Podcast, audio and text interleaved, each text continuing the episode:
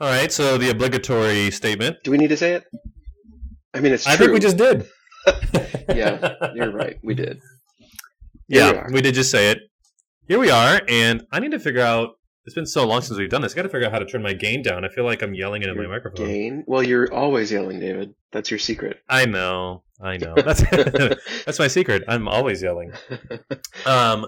Well, hey. Anyway, so welcome back, uh, Father Jonathan. It's been a while. yeah, yeah. It's been a very long while. I don't even remember the last time that we uploaded an episode. Wasn't it Oh, like look at that! Another. when the Another Joker- obligatory Oh, yeah, statement. that's right. We always say that too. we always Uh, say that as well. It it probably was the Joker, and the Joker came out back in March or something like that. So it's certainly been since COVID. No, that's not true. Did we We've do- talked about COVID. Did we? Did we? No. We did talk about COVID. We have talked about COVID. Is COVID still a thing?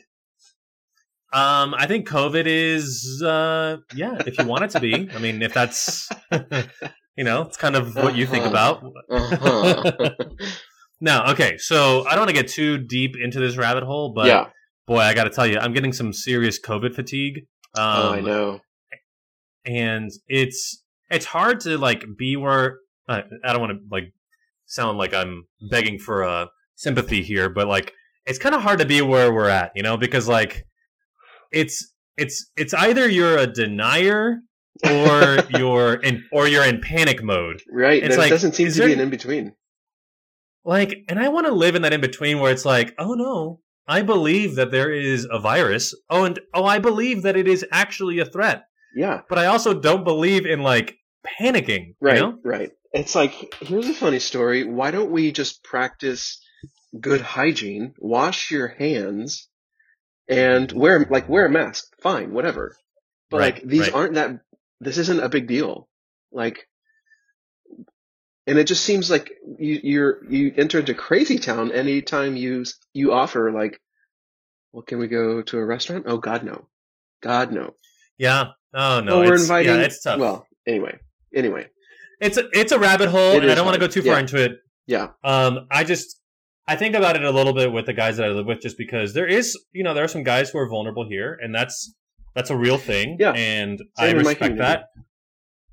Um, but what I struggle with a little bit is that we okay. So this is where I legitimately struggle. Is that we do all of the right things when we're out of the house. Everyone wears masks. We have replaceable, disposable masks. Everyone takes hand sanitizer. Everyone does social distancing. Everyone is very cautious, which I would think is enough. Like, why then do we have to replicate all of this stuff in our house? yeah. You like, shouldn't. You in shouldn't. in our in our house, we don't wear masks, but in our house, we do social distancing. We do uh, repeated hand washing, like within the house. Um, Yeah, that's a bit much. I just, I just, I just find that there's something about it that, that just kind of drives me bana- bananas. Uh, I was gonna say banonkers. yeah, that's weird. That's really weird. Um. Anyway, hey, so just a, a quick update. Where are you? Uh, where are you living? What are you doing? How's life? I am currently in Normandy, Texas, out in the Uh, middle what? of nowhere. Okay, uh, is that where you live now? no, normally I live in Houston. In Houston. Hey, Houston. Yes, Uh, that's my stomping grounds. yeah, I work at Strake Jesuit now. How about that? hmm hmm Uh, and it's awesome. I do art. I teach graphic design, and I do like Is that it? school liturgy stuff. Very cool. Uh, Now, hold on a second. So you you're there as a full time teacher, huh? no, part time. Oh, part time. hmm Part time. Say more about that. uh, well, see what happens when you don't have a full time job. You have what's called a part time job. they and they pay you less. And they pay you less. Mhm. no, why my are you mission only is part-time? To do art as well as teach art, so that I Mhm. can possibly, at some point Mm-hmm. in the future, maybe apply to an art school. All right. Yeah. Very good. So most Very of the good. People that go to art school like do that as undergrad uh, in Mhm, college, mhm. and so they've already got like a portfolio built up, or at least in the works. Sure. Sure. I really don't have that, so I need to spend a lot of time doing that. Plus, Yeah, I need to like great, practice oil painting. I don't really do a whole lot of Mm. oil painting. I like it; it's fun, but I'm not very good at it. but like I- You posted that really cool painting of a dog. the dog that's my little sister's dog. um, oh, it was very enjoyable. yeah, uh, and I feel like, well, I mean, there's a lot of benefit to painting in real life rather than on my my MapPad. Mhm. Uh, but I kind of feel like that would be something good as a digital artist to show in a portfolio that I also have oil Right, painting chops. Right.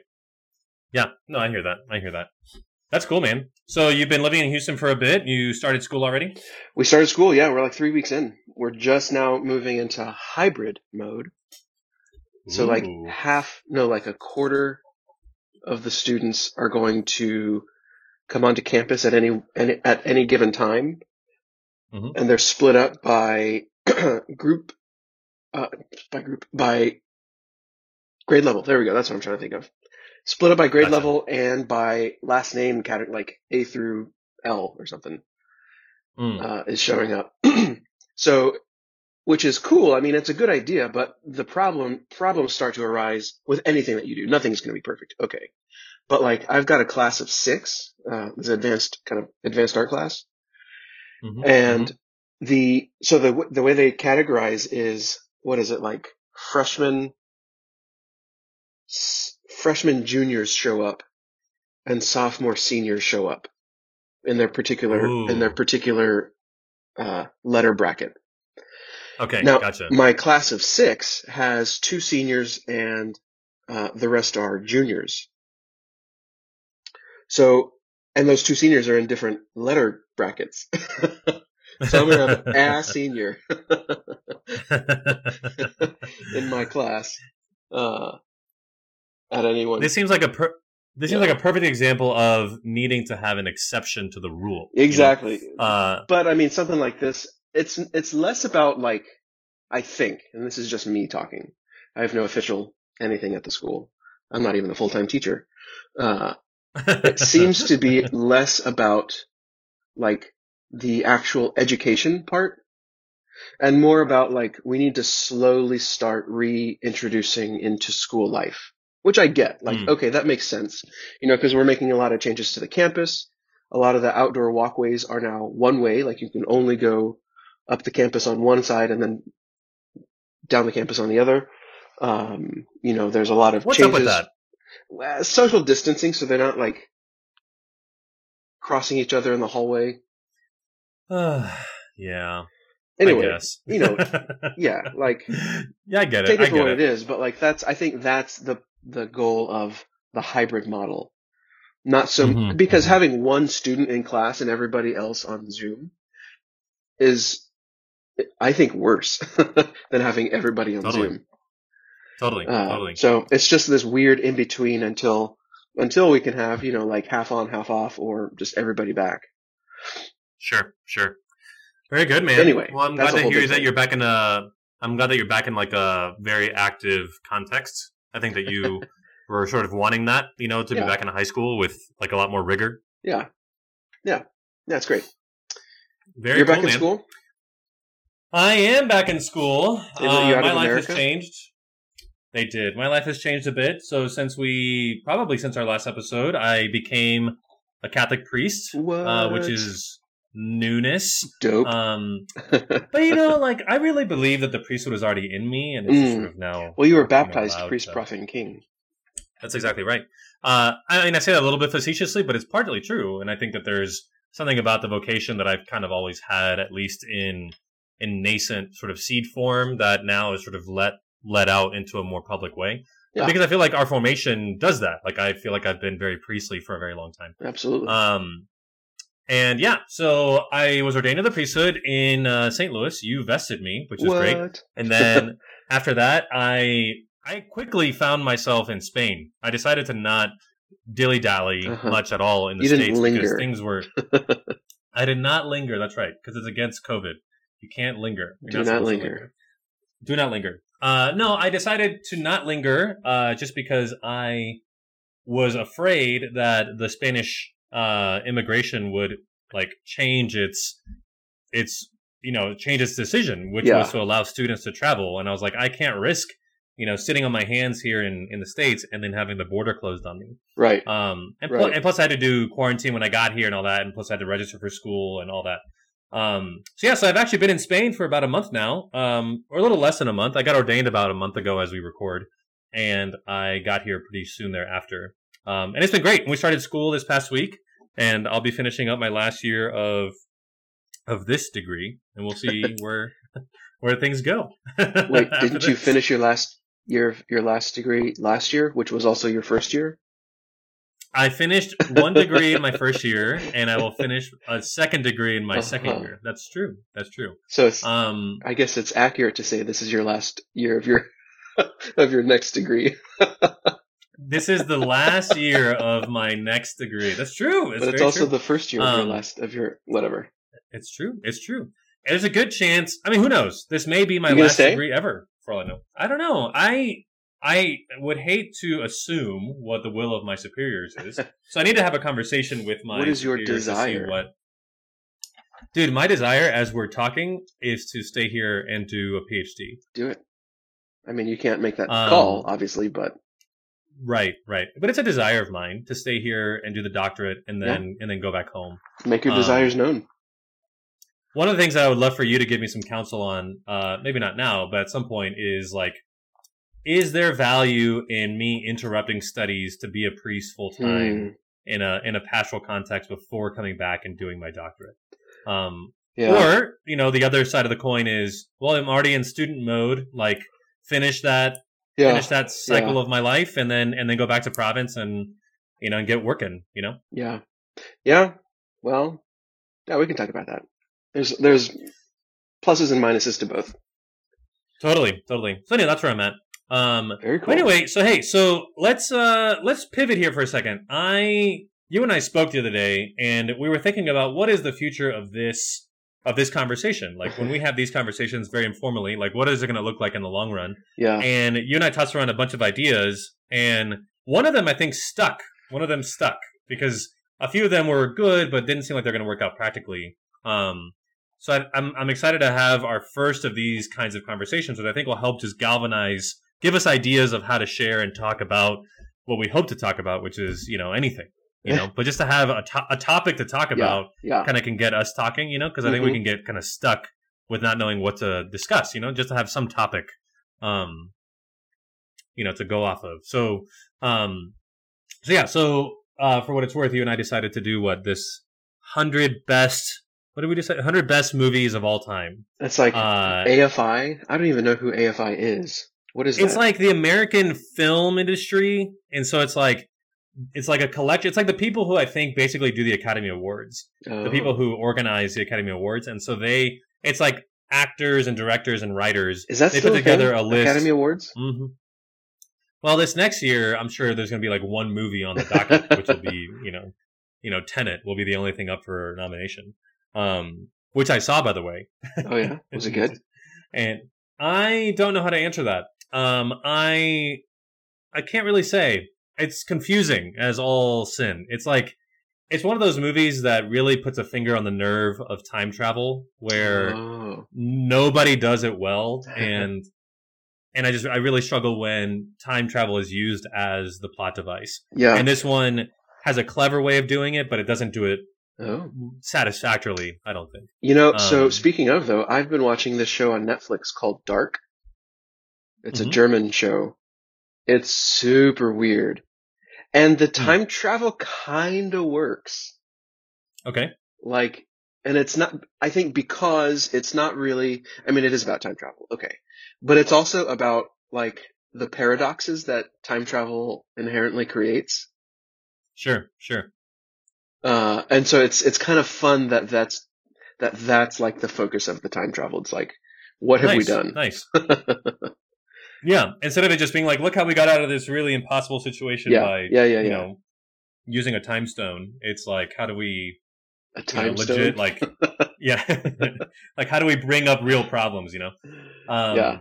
But anyway, I would recommend going to see Tenet if for any other reason, just so that you can get out of the house and go to the movies again. yeah, I don't know if that's going to be possible. I love going to the movies, and so for me, it was a real treat. And I got to go, and I bought myself the largest popcorn there was, and I ate all of it by myself. It was you needed wonderful. that. You needed that. You deserve that. Um, thank you, thank you. So anyway, so what was the name of our first pick of the hundred best Oh, movies of all time? well, there needs to be there needs to be a preface here.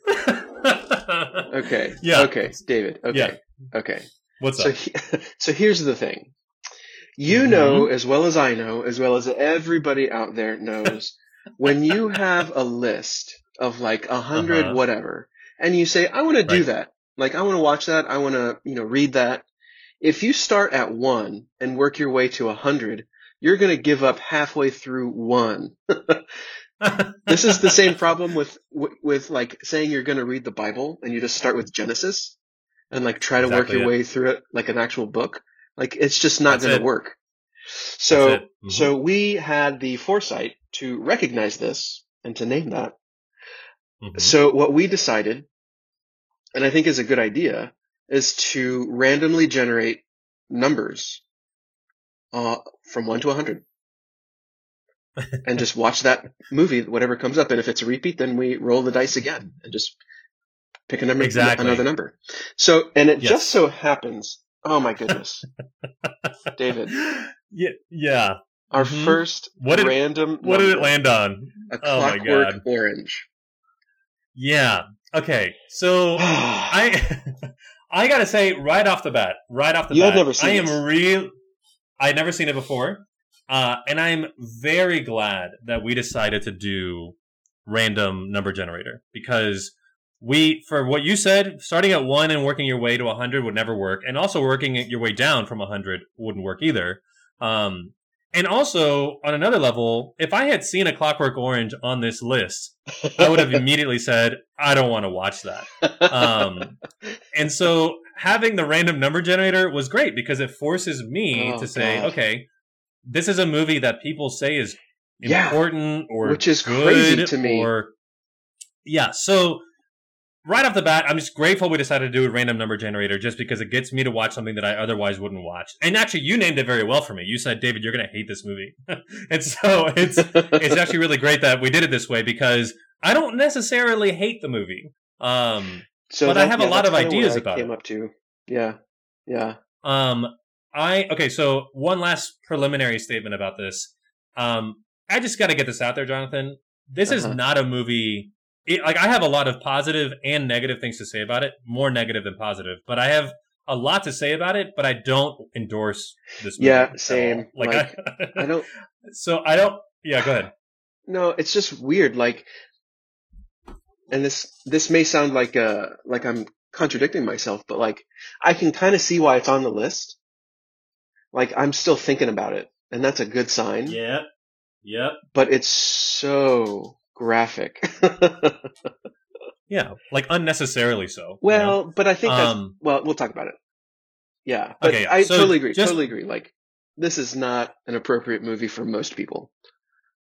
Yeah, and I would say it's probably people. not for anybody. Yeah, like I mean, except film students for sure. You know, any. I mean, I'm not a censor. I don't believe in censorship really, but like I do believe in like appropriate media for appropriate age groups for appropriate groups of people, and like this is a movie with a lot of overt violence and overt sex and overt overt drug usage, and it's clear that like it's not even just in a yeah it's not it's not the kind of movie that i could stand up here and say definitively i would recommend that anybody watch Yeah. um Yeah. but that being said that being said i'm yeah. also a big fan of like risk. yeah yeah i'm also a big fan of saying like i yeah i'm i am a catholic priest you're a catholic priest we're catholics in the world like we should be able to also engage the culture you know and to ask Right. questions of media, you know, that that is out there. Now, that doesn't mean that I go looking for the worst of the worst, but it also doesn't mean that I shy away from ugly things, you know. Well, but I mean, to your somewhat to your point, but also contrary to what you're saying, it's like if what we preach on Sunday isn't true for the worst, for the worst of us, like in the world Mm. of a Clockwork Orange, then it may not be true. So, like, Mm. do the things that we hope for, the things that we desire, the things that we love. Does that work at the bottom in the pit? yeah. No, that's really good. and if you've That's never good. been there, well, Yep. faithless is he that that abandons his journey when the path darkens. Yeah, man. Uh, I get it. I get it. Uh, yeah, Anyway, so- anyway, but so I with that- totally agree, like- Do not recommend, or at least watch at your at your own risk, and even continue this conversation at your own risk, perhaps. Yeah, totally. Well, I'm gonna avoid being too graphic. Um, but I, yeah, okay. So let's just jump right into it. I have one thing to say preliminarily. Sorry, we're done with preliminaries. I have one thing to say about the movie that I think is important that you've already kind of touched on.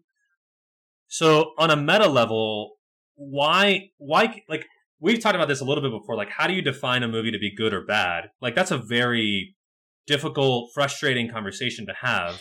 Um, which for most people tends to collapse into a consideration of whether or not I was entertained um, by the movie. And I got to tell you, right out of the bat, right off the bat, Jonathan, I was not entertained by this movie. Yeah, I- absolutely, absolutely. I I found myself multiple times like either pausing it and walking away, or picking up my phone to like block off something that's on the screen, you know, with my Twitter, like just to let it the scene end. Um, I was not entertained. Like I was very anxious throughout the entire thing. In my notes, I even asked myself, like, why am I watching this? Um, I wrote down here, like, what, why am I watching this? This is really strange. um, I understand that there's some important things here, but yeah, I find myself a little bit disturbed. I find myself deeply disturbed. So Yeah. like there was not a lot of entertainment. So just back to my original point, like why would I call this a would I call this a good movie? And and that is probably the wrong question. Um, what you said earlier though matters to me. See, a movie that generally people call to be good, we tend to think about it as a movie that you would want to watch again. Uh-huh. And I think that that's not right. I Mhm. think a good movie is a movie that I find myself thinking about, okay, almost against my better intuition, thinking about a lot afterwards. Um, and not just because I was disturbed by it, but because it raises good questions. yeah, Um, and I think this movie does that in a way that I can understand why it's an important and good movie in that sense. Because I did find myself thinking about it even now. Like I find myself thinking about a lot of the things in it in a way that touches deeper questions than just was it Right. fun, you know? yeah. You know, and like there there is something. I mean, like The Exorcist was made so that people would be scared back into the into their faith, uh, and Hmm. I I kind of get that. You know, I don't know that it's necessarily a good idea or a good tactic, but I kind of get it. Like, and I, and I, Mhm, and I kind of feel like this movie falls into that same category. Like, I think its Right. gruesomeness, its, as they say, that ultra violence is kind of part of it. Like, it's supposed to be that way. You're supposed to be Mm. revolted by it. Like, you, as a Mm. normal human being, had the appropriate reaction to the things that they were doing, which I think was, was Yeah. part of the point. Yeah, yeah, yeah.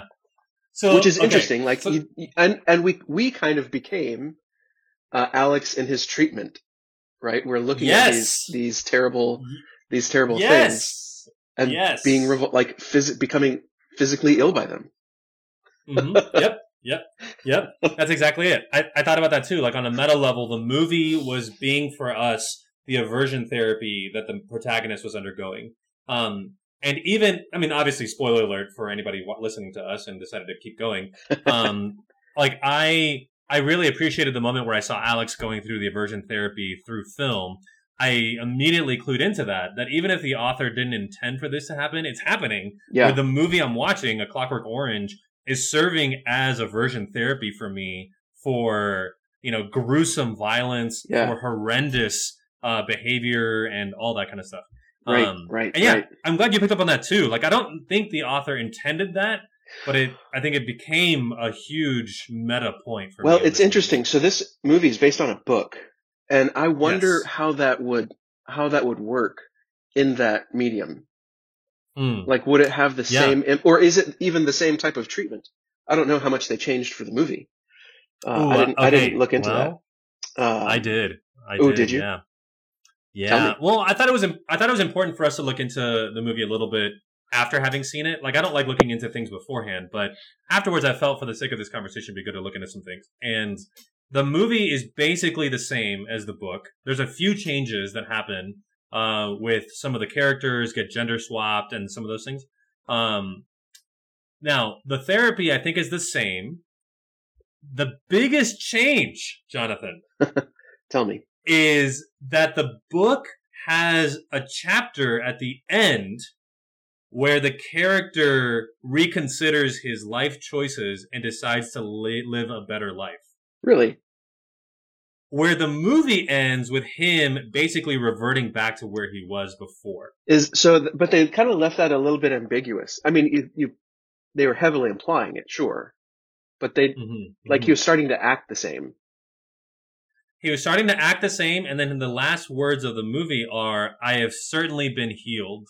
Which I think he's referring to being healed from the treatment because he's back to his normal self. Yeah, yeah, And, and so, and like the last vision that he has is of him doing one, a nefarious act.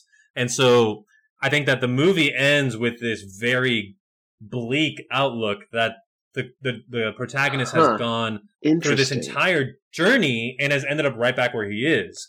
Yeah, Whereas the book has a chapter where it opens the door to conversion. uh-huh. And that's what was missing in this movie was there was no redemption. so And it was like, Yeah, for sure, for sure. And I, I really dislike when that kind of a thing happens. Uh, but I had this moment, and it was at the end, kind of at the end of, I, I kind of saw it as, you know, broken, broken, broken up into different parts.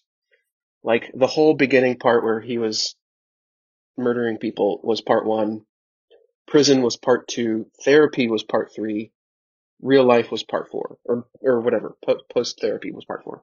Anyway, Mhm. when he was when they put him on stage to like show how well their therapy had worked let me Yes. let me just go to my notes here and, and tell you what i wrote down uh i was shocked and i said and i highlighted this and i said this is not a movie about him it's Hmm. about everyone else that's it. and so like I and it and it was so weird. I actually paused the movie and and like and then uh yeah, sorry. I paused, paused the it? movie and I almost paused my recording here. uh, uh, and then just like sat there and thought about all the parts leading up to this and saying, you know what? Yep. It really is about, you know, he's and this London or wherever ghetto. You know, he Mhm, lives in the mhm. projects. He's, there's just so many bad situations. He's making bad choices. Like everything is broken. Mhm. And he's just kind of like a cog in the machine. Mm-hmm. Mm-hmm. Uh, and then he's, I mean, we kind of focus on him, but yeah, I really think that there's, so I wonder if it, if it is a movie about conversion at all. And so I wonder if, basically what I'm trying to say is I wonder if I miss that, what they changed in the, in the book, about the book. Like, does that, do does that matter? Does that matter to me? That conversion? Oh, Because I don't know that oh, it's a movie about conversion. See. I see. I see. Okay. but Actually, really on your po- reception. Like, how do people like? And this goes even deeper. So it's not about his own conversion. Perhaps it's about society's conversion.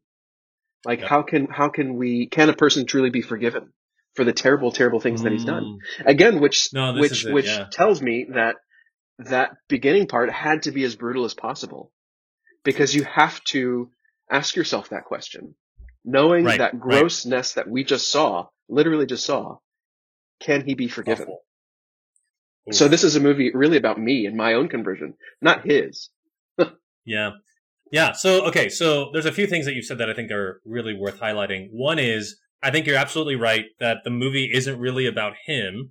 Uh, and I think that's why even Stanley Kubrick, the director, he said when, when he read, so the American edition of the book omits that last chapter and it's the British version that has it, the original version. And the, the American edition of the book omits the last chapter because they didn't really feel like it was true to what the story was getting at to focus on this kind of like optimistic, hopeful thing for Alex to like leave that life behind. And Stanley Kubrick agreed. He said that it was just sort of this fictional accretion add on to the story that didn't really follow the logic of the story. From the This your- author. to your point. So Stanley Kubrick isn't the author. Oh, wait, what do you mean? like Say it again. the author presumably wrote that last chapter, Oh yeah, yeah, and yeah. so yeah. we're saying and, that and the thing that the author wrote is yeah, it's not true to what he. Yeah, is not is not in. Yeah, that's that's a Um, whole other conversation. Yeah. One thing I love about what you said though, and I think this, I was reading some commentaries on it, and they were highlighting the same thing, is that one of the reasons this movie is really important to look at is because what it's describing is how and I and I pick this up a little bit too when he especially when he goes into prison and he starts doing the therapy. You start seeing how he's being manipulated by political power, and Yeah. political power Yeah. is leveraging science and leveraging the penal system and leveraging the poor to to to machine political progress. And so he gets batted back and forth between political parties.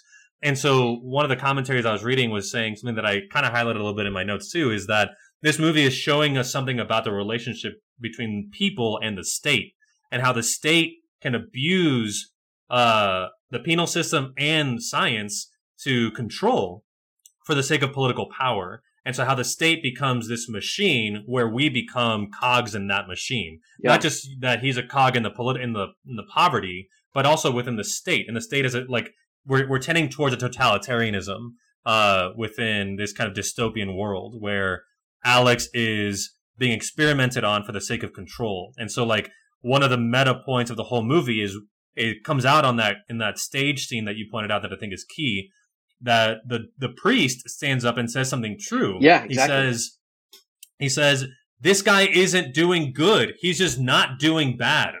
And not doing bad is not the same thing as doing good because he's not choosing good. He's Right. just averse to bad because of your control.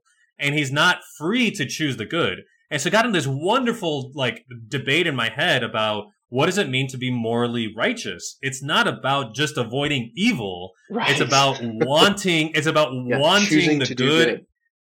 Exactly. It's not just about avoiding evil, it's about choosing good. And our character never chose good. Not, he not once, always he al- he always either chose evil or was averse to evil, Mhm. which is a step in the right direction, but it's not morally praiseworthy, especially Yeah. if it's coming from coercion. Right. I wrote down some. I love that scene with the vicar. I wrote. I wrote down some one one of his quotes. He said, "He ceases to be a wrongdoer, okay, but also ceases to be a person capable of moral choice." And Mhm. the the director, the minister, whatever, said the program doesn't care. They just want to cut crime. That's it. Yep. Like it's That's not exactly about it. morality. Like they think that Mhm. this is how to build a better a better society by not. I mean, it's a brave new world. Uh, It's exactly it. And so the the vicar there, surprisingly, yeah, surprisingly, he was his- kind of a weird character at the beginning. Right. When he had his earlier moment, I really disliked him because of the way that he conceived of hell. Um, and the way he preached about hell was all this fear mongering, you know, stay away from evil because you'll be punished for it. And so he too is not entirely on the right path here. Um, is that we, we do avoid sin because we're afraid of damnation. But more importantly, as we realize, is because it wounds our relationship with God, which is what damnation is, right? It's, it's Yeah. a wounding in a relationship. Um, so anyway, so I think it was surprising to see the vicar speaking truth here, uh, and it's coming from a representative of the church. Um, that he is saying, no, this man is no longer a human being because you've turned him into a machine, Yeah, one that will be averse to evil, um, which is not what we want. Like that's what Yeah. the state wants. right. That's not right, what, right, right, what- right. that's not what God wants. You know. Yeah, no, I totally picked up on, especially at the end. It, you know, that was just kind of that slimy uh, moment where the politician was getting what he wanted, and and Mhm, Alex mhm. thought he was getting what he wanted, was which was just to you know goof off. Uh, but but again, yeah, that was really one of those moments where I noticed that it really wasn't like about Alex; that he was just getting used for this whole thing. Mm-hmm. And then we Yep. look at, you know, it, it is kind of this, I think you're right. And I think the movie does speak very much to political realities, but I think it's similar in our spiritual reality as well. Like they're pitting, they're pitting two evils against each other and wanting you to see the evil of, of the main character of Alex and Mhm. like say, oh, well, see, he's, he's the problem. Don't look at the man behind the curtain uh, Mm. because it's easy, right? It's easy to point to somebody like him who's out there raping and murdering and saying this is the problem because it is part of the problem, but it's only part of the problem. Mhm. The evil Mhm. spirit doesn't want you to know that he's there and working and moving and Mm. acting. Like we have it in our, and I've talked about this many times before, like we have it in our minds that the devil is this, you know, snidely whiplash character with a thin mustache and red skin and, and devil horns. Like that's ridiculous. If you saw that, you would laugh or turn your back, like walk away. Mhm. The devil Mhm. doesn't want that. he wants you. He wants you. He wants your your soul.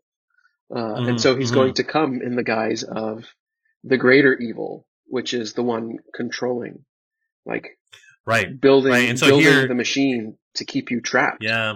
to take away your Yeah. choice, to take away your freedom. Yeah. Yeah. Yeah. No, that's it. That's it. So certainly, like, yeah, it's, at no point do I really want to say anything positive about Alex because I find him to be so horrendous.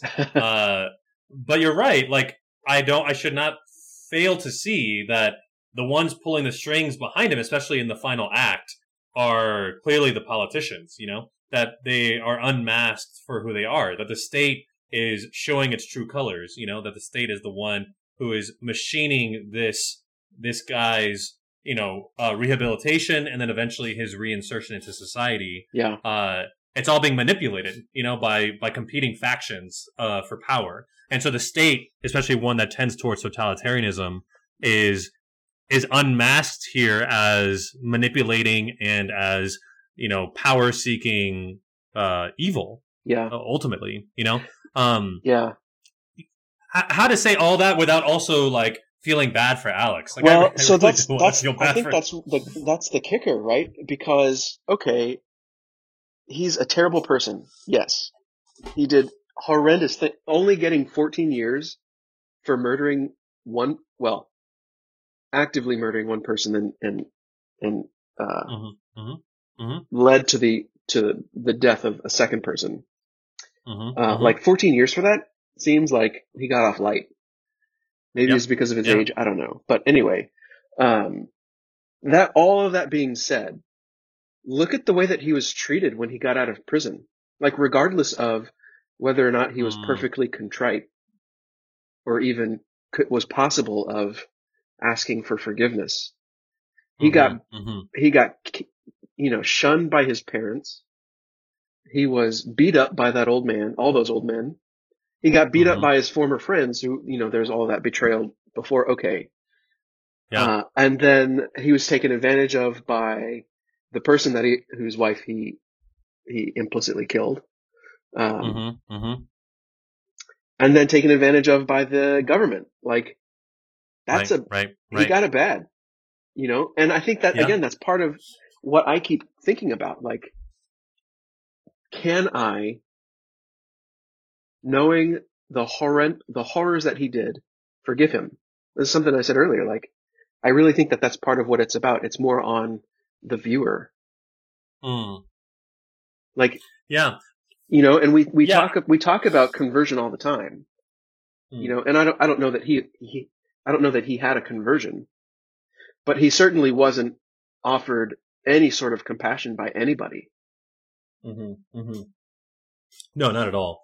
Yeah, and I think one of the things that I, I want to check within myself is that maybe I don't feel any compassion for him, but I probably should feel a little bit of pity, and I don't feel any pity for him either. Like I Hmm. feel some sometimes I feel a little bit like yeah he needs to get his ass handed to him and he needs to get like like at some point even the person who is the most horrendous sinner obviously there's rage in me and obviously there's hate in me or something but and there's disgust but there should also be pity you know? Like there should be pity that allows for the person to say this is a this is a wretched creature. So it reminds me of that line from the lord of the rings where Yeah. gandalf says to frodo that it was that it was pity that stayed bilbo's hand and not killing gollum. That gollum is a wretched creature but pity stayed his hand because when you see someone who's so contorted by evil and and gnarled by his his villainy sure that should get retch us in disgust and that's good but also it should move us to pity because we see what the person yeah could be in God's glory and we are saddened by the loss of that glory, you know?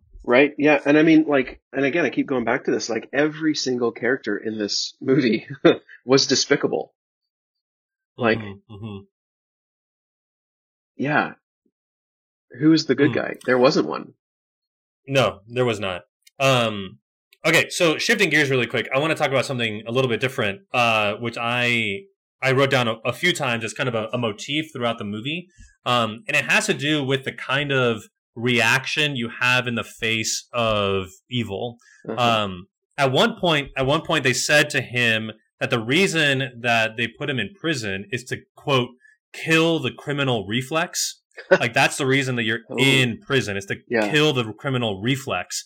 And then the reason that they put him through therapy is to create a reflex against uh, violence, one that would cause him to retch.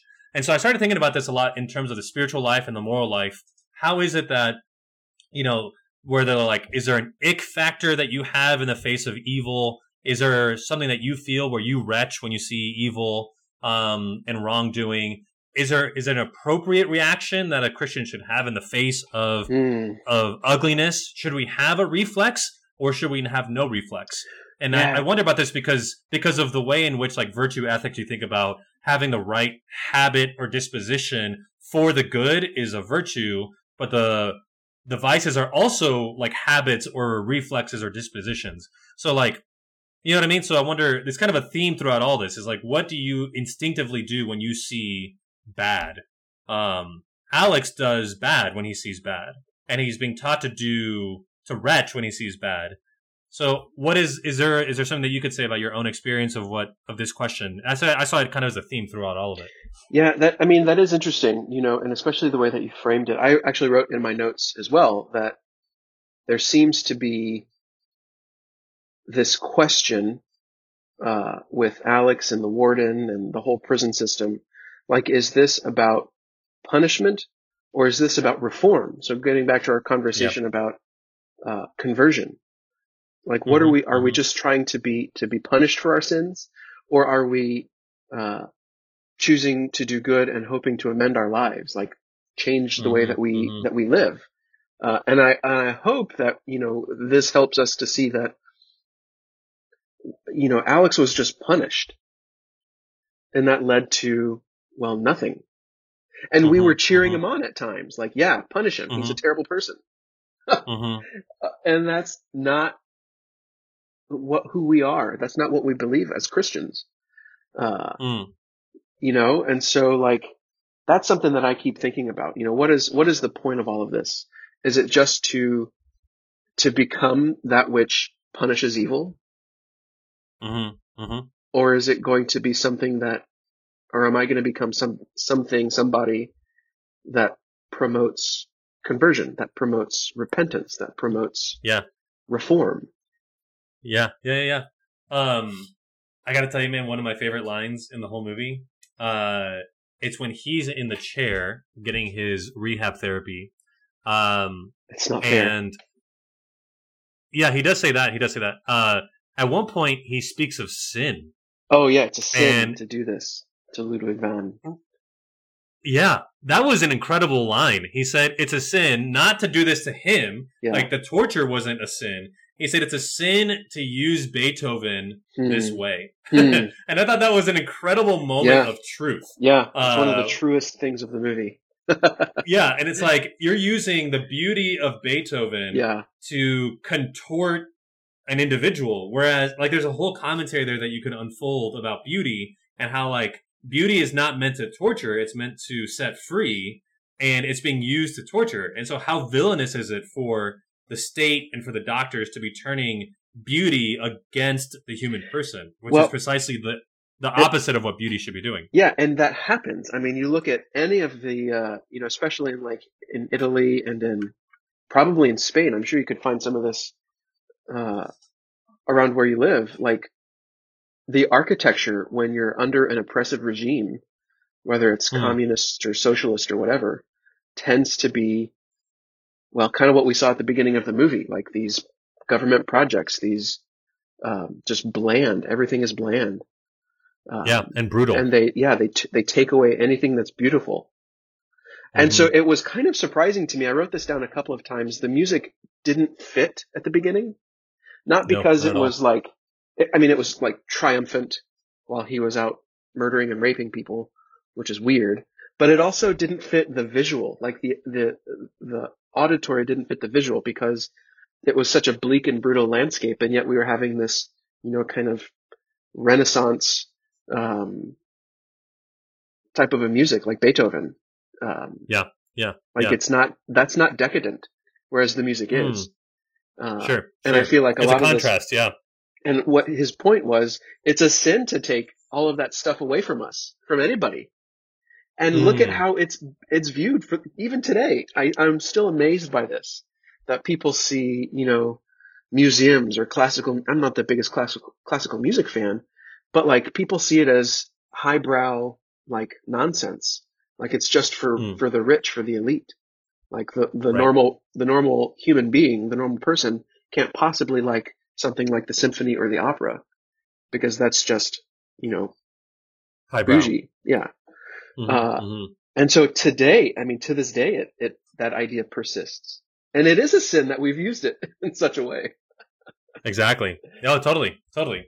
Um, I have one other thing I wanted to mention to you uh, that was in my notes for sure that um, I just didn't want us to leave without talking about. Uh, is the title of this movie? Do you know why it's called A Clockwork Orange? Not at all. So I was so confused by I think that I title. heard this once, why it was named that, but I don't remember what it is. So it, it apparently is like a uh, the the author of the book heard this in in London. You know, Cockney is a special dialect in in parts of London, and he heard this Cockney phrase, which was as queer as a clockwork orange. um, and it helped me when he said that to understand that orange in the title is not an adjective; it's a noun. Uh-huh. Um, and so it's it's setting up the contrast between a fleshy, Uh-huh. earthy, living thing, an orange, And a machine. and and a machine, yeah. and how Alex is turned into a machine Uh-huh. Uh-huh. over the course of the movie, uh, and how there's the, the the contrast between humanity and machinery, and in the movie between Alex and his reflexes and what's being done to him, but then the state and the humans and the Yeah. individuals. How there's this contrast always between the organic, the living, and the machine, the dry, the cold, uh, clockwork. You know, Yeah. and so it's setting up that contrast. And so the reason I mention it as an important detail is because one of the things that I was thinking about a lot was how this this there's a line at the end of the movie that is really important, which is when he's in the author's house, he described his wife's death as a modern death, Uh-huh. or yeah. like she she suffered from a modern ill or something like that. yeah. Yeah. a yeah. victim of the modern age, a victim of the modern Yep, age I wrote that down. um, which is his way of saying that she killed herself.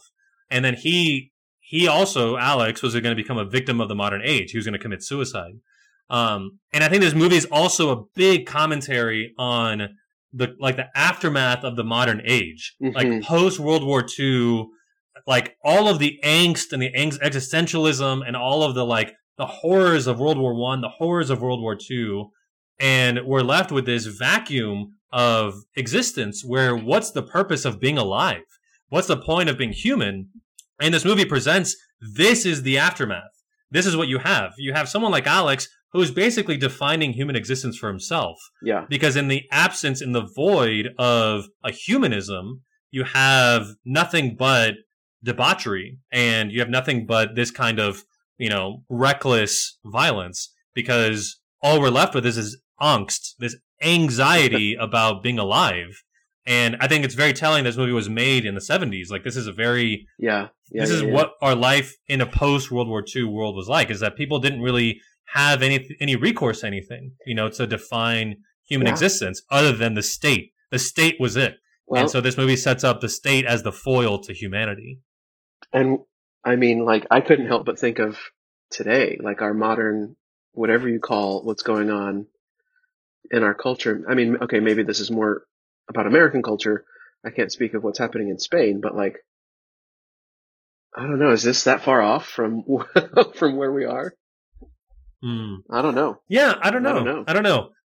It, so you used the word Renaissance earlier to describe the music, and it's an important word to maybe think about how Alex is in a society, in a post sort of dystopian society, um, where there's need of a rebirth Yeah. and a renewal Yeah. of culture, a renewal of humanity. Because in the void of culture, in the absence of humanity, all you're left with is despair and violence Mhm. like even like the only art in the whole movie was was graphic uh the only artist in the movie was a political author um you know who would write subversive political literature yeah. like there's no beauty for the sake of beauty in this there's Yeah. no humanity in it Well, the author too. I wrote after he was talking about being or his wife being the victim of the modern age. I mean, we just saw him kind of retch at the idea both of the government and of this of Alex of this of this guy. Hmm. And so I Yeah. was I was wondering who he actually hated more. I couldn't tell. Like the state or Alex? Yeah. Hmm. Yeah. Like, I, I, mean, know. he clearly used Alex to his own political end, Right. Right. um, instead of his own personal revenge. Right. Right. He could have just killed Alex, you know. Yeah. And I mean, he tried. He tried with. to. He tried to. He tried to do them both, but it didn't work. Mhm, mhm. Right, right. Yeah, so anyway, so yeah, I think there's there's something very telling about this story in its timeliness for certainly when it was Yeah. made, but I think your point is well taken now. Like is there a crisis of culture where maybe the question is like how do we define our humanity, you know? In the absence of a monolithic religion, in the absence of a monolithic culture, which we've never had, but like in the absence of those things, where do we go to to define our Oof, our humanity yeah. you know is it the state and i think that perhaps in an american context you see that very clearly is that we very much grasp at politics to define our individual human identity you Mhm. know um, Yeah, our politics is, what which- grants us rights, which is ridiculous. yeah and this is why you see a lot of catholics appealing to the benedict option it's like get away from all that let's just re- retreat it's like well no that's not really necessarily what we need to be doing anyway i think there's a really good question here that the movie operates within a vacuum and the vacuum is one that's devoid of culture yeah, there's no culture in the movie, you know, yeah, yeah, yeah. yeah. and and all you're left with is violence and power. That's Mhm. all you get. And I mean, probably the the word that I wrote most in my notes over and over again was gross. this is gross. Yes, this is gross. It is hard to watch. It is disturbing. It is repulsive. Yeah, I mean, I'd be interested to like. Go ahead. No, I was just going to say it's all of those things, and I I I think and I and I hope I do hope that the point of the hopelessness of this of this movie shows that we need to fight against this. Like this is something that we cannot Yeah. allow Yeah, to happen in the real world. yeah, totally, totally. Um, well, good. So hey, so I I wonder too if like like as we're talking, I'm wondering like, did I actually like this movie? Right? 'Cause um because it's just one of those things where it's like i think it's a good movie and i'm glad it's on this list just because clearly like as a cinematic feat i think it's a really well done movie like the Yeah. cinematography acting is brilliant like it's like there's iconic scenes um but it is just so not worth watching twice like well, it's- but it's a lot of movies are like that. Like, you know, Schindler's List. Not a movie you're going to Mm. want to watch more than once. It's probably on our list, Right. so we will. But Mhm. um, yeah like, yeah. there there are other movies like that. You know, they're so Mhm. powerful, they move you so much, but you still wouldn't want to watch Right. them again. right right So yeah, And I I, don't know. Maybe yeah. this is in that same category, just in a different type of a, a different type of a way. Right. Yeah. So I guess like part of what needs to develop for me is I, I need to stop asking, did I like it or was it good? Because those are hard for me to answer with a movie like this. Um, is it important? Does it speak truth? Does it point out something real? Does it Yeah. um, illuminate something about reality and human existence that gives me pause and Well- causes me to think? And and the Yeah, answer is yeah, yes yeah. to all those. You know. Yeah, well, and I don't want to belabor the point. You know, if we got to go, we got to go. But like one of the cri- criticisms of a movie like this, and of really any violent movie or war movie or whatever, is that mm-hmm. its its goal is to desensitize. Oh yeah, yeah. so yeah. we watch these so we won't have that wretch, that wretchedness, that wretched feeling, Mhm. uh, which I think is wrong. But a lot of people have that opinion of of things like this, Mhm. like, oh, it's Mhm. so you know, because I made the point to some of the guys in the car yesterday, like, n- there is no point where where sex is seen as good. in this movie. Yeah, there's really no like. Like Hmm. There's you no said, there's no beauty. There's no, there's no Mhm. beauty for the sake of beauty. There's no, there's nothing. Right, right. And and one of the guys said, you know, that's kind of a shame that they've you've just become so desensitized to that. It's like, well, Wait, what do they mean? well, yeah. So as even as I say it, I'm I'm giving myself pause because I So don't here- I don't want to be I don't want to think that those are are examples of people loving, and I don't think that's what he meant. I've just become No, because it's not. desensitized to it. No, yeah. Um, So I so this this movie I think your point is well taken can be seen in a way where you're letting yourself be desensitized to violence and to uh sex. Now, truthfully, this movie is not tho- one of those movies because I saw every one of those scenes and was myself retching. Like I was Yeah. finding myself deeply disturbed. Now, there are plenty of other movies that are not as significant movies that do desensitize to violence and do desensitize to sex precisely because they make them these very ordinary Pleasurable. like pleasurable things like Yeah. nothing in this movie made sex look pleasurable Yeah. nothing in this movie made violence look enjoyable like it was always so- ugly and always even like even i though- left this movie not desensitized but if anything more sensitized i found right. myself Yeah, yeah, yeah. not not wanting think- to take these things lightly I think that's that's I think that's a lot of truth there. You know, like even though there was pretty graphic nudity throughout, it was not pornographic in the sense that it made me retch at the idea of that. and that's not Mhm. the goal of pornography. mm-hmm, It wants you to be consumed by it. Right, right. No, yeah. I mean, you can put this movie side by side with anything that comes out in the cinema now, and the sex scenes are usually just gratuitous. Yeah. The violence is just gratuitous. None of this was gratuitous.